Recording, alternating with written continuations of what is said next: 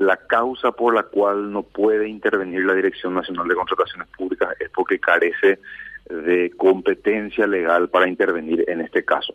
¿Por qué carece? derivada de la ley de, mm. de la ley de presupuesto. La ley de presupuesto dice que las compras efectuadas a través del rubro 800 no se tramitan a través del sistema de compras públicas y por tanto la Dirección de Contrataciones Públicas carece de competencia. Es decir, que se puede, como son de urgencia, no, no, no se, ustedes no hacen el control de, de, ese tipo de compras. No, en realidad, eh, no, o sea, no te doy la razón a lo que acabas de mencionar porque ahí viene el dictamen de Contraloría a explicar eso, y el dictamen de Contraloría dice, el rubro 800 que utilizaron para estas compras Municipalidad de Asunción no es el canal adecuado, tenían que haber utilizado la ley de contrataciones públicas, el sistema de contrataciones públicas. Nosotros en ningún momento estamos en desacuerdo con lo que dice la Contraloría, de ninguna manera estamos 100% de acuerdo con eso.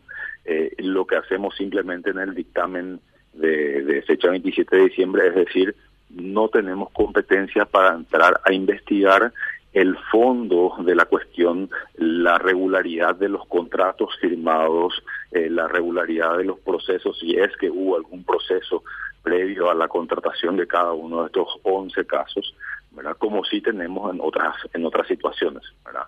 De ninguna manera esto constituye ningún blanqueo, ni mucho menos una aprobación a lo hecho por la Municipalidad de Asunción, simplemente eh, es la manifestación institucional de que por mandato de la ley de presupuesto carecemos de competencia para eh, investigar, analizar, controlar todos estos contratos de la Municipalidad de Asunción. Y lo que vamos a hacer, Carlos, ahora para tener eh, mayor claridad sobre el punto es emitir una aclaratoria a ese dictamen de fecha 27 de diciembre, donde deja en claro eh, todos los puntos detectados por la Contraloría General de la República a los efectos de alinear y dejar en claro que estamos perfectamente alineados como instituciones controladoras.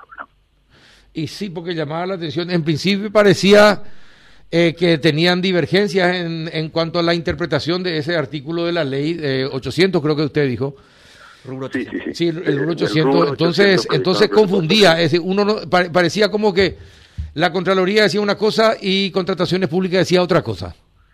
Eh, sí, eh, ante, ante esa situación y para evitar cualquier tipo de, confusión y dar mayor claridad a la situación y dar mayor claridad también respecto a que eh, el motivo de este dictamen no es eh, la falta de elementos de análisis de cada uno de esos contratos, sino la falta de competencia legal de la NSP, es que vamos a emitir una aclaratoria en las siguientes 48 horas aproximadamente, Carlos. Ajá. Eh, Carlos, a ver, para, para que entendamos nomás, porque a veces eh, uno mira hoy los diarios, los diferentes medios, y, tal parece que este la dirección a su cargo declaró correctas esas compras. Esto es como si yo tuviese, doctor, voy a poner un ejemplo paralelo, como si yo tuviese un, caso eh, que tendría que caer en el fuero penal y erróneamente vaya y presente mi carpeta en, a un juez civil, el juez civil lo que me va a decir es, mira, yo no tengo competencia en esto, no voy a analizar tu caso, tenés que ir a otro fuero. Claro, no analiza si hay o no claro, claro, para investigar. Eso es lo que estaría pasando, doctor.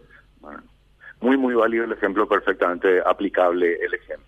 ¿verdad? Hay muchas contrataciones que no se rigen por el sistema de compras públicas y Taipú y SNTA tienen su sistema de compras públicas. Eh, los créditos del Banco Mundial y del BID se rigen por sus propias reglas de contratación pública, no se aplica el sistema de la ley nacional. ¿verdad? Eh, por ejemplo, las licitaciones de Conatel para definir quién usa el espectro radioeléctrico no se rigen por la ley de contrataciones públicas, tienen su ley especial.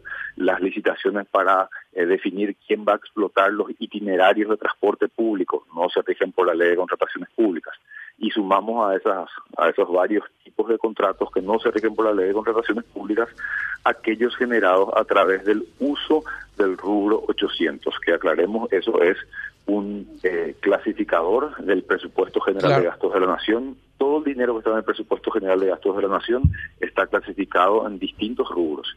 Uno de esos rubros es el 800 que en general se denomina transferencias al sector privado. Estaba previsto originalmente para que las instituciones públicas puedan apoyar con dinero, con recursos financieros, a organizaciones privadas, a ONGs que presenten proyectos de interés público.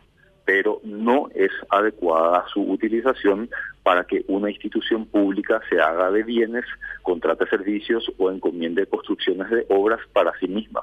¿Ah? No es ¿Y quién controla, ¿Y quién controla el buen uso de, de, de ese rubro 800? La Contraloría General de la República y eh, ya es ya es objeto de análisis en discusiones eh, me, tocó ver discusiones en el Senado sobre el, la necesidad imperiosa de regular mejor ese rubro. Eh, los valores que se manejan a nivel presupuestario en ese rubro son muy, muy importantes. Fíjate que en promedio en el sistema de compras públicas tenemos un manejo de cerca de 3 mil millones de dólares anuales en promedio el monto que se tiene previsto en el rubro 800 en el presupuesto general de gastos de la nación es aproximadamente el mismo según los últimos reportes de prensa que estuve viendo.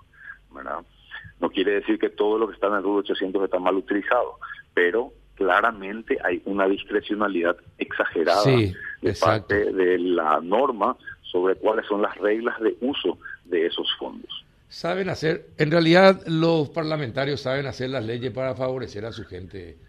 Porque como dice, este es ya una discrecionalidad casi absoluta del administrador para usar como quiere esos recursos. Y es, es un riesgo muy grande, y estamos hablando de, grande en términos financieros, estamos hablando de cerca de 3 mil millones de dólares anuales, según los reportes de prensa que estuve viendo, entonces es un monto muy, muy importante que puede ser perfectamente bien utilizado con su con su destino original de apoyar ciertas actividades del sector privado, pero desde mi punto de vista, Carlos, eso requiere mayor claridad respecto a reglas de uso para evitar este tipo de situaciones. Y te adelanto, Carlos, que en los siguientes, en el siguiente semestre vamos a tener análisis muy parecidos al que vimos hoy en materia de la, del caso de la municipalidad de Asunción, porque ya sabemos que hay otras gobernaciones y otras municipalidades con las mismas eh, con, la, con la, misma, la misma situación, ¿verdad? Uso de un fondo especial de emergencia de COVID, todos esos fondos fueron creados en las distintas instituciones haciendo uso de esa discrecionalidad del rubro 800, pero hoy día ya tenemos la respuesta clara de la Contraloría de que no es el camino adecuado para el uso del dinero público y tenemos ya, eh, por lo menos en el caso de la Municipalidad de Asunción, incluso intervención fiscal con imputaciones, ¿verdad?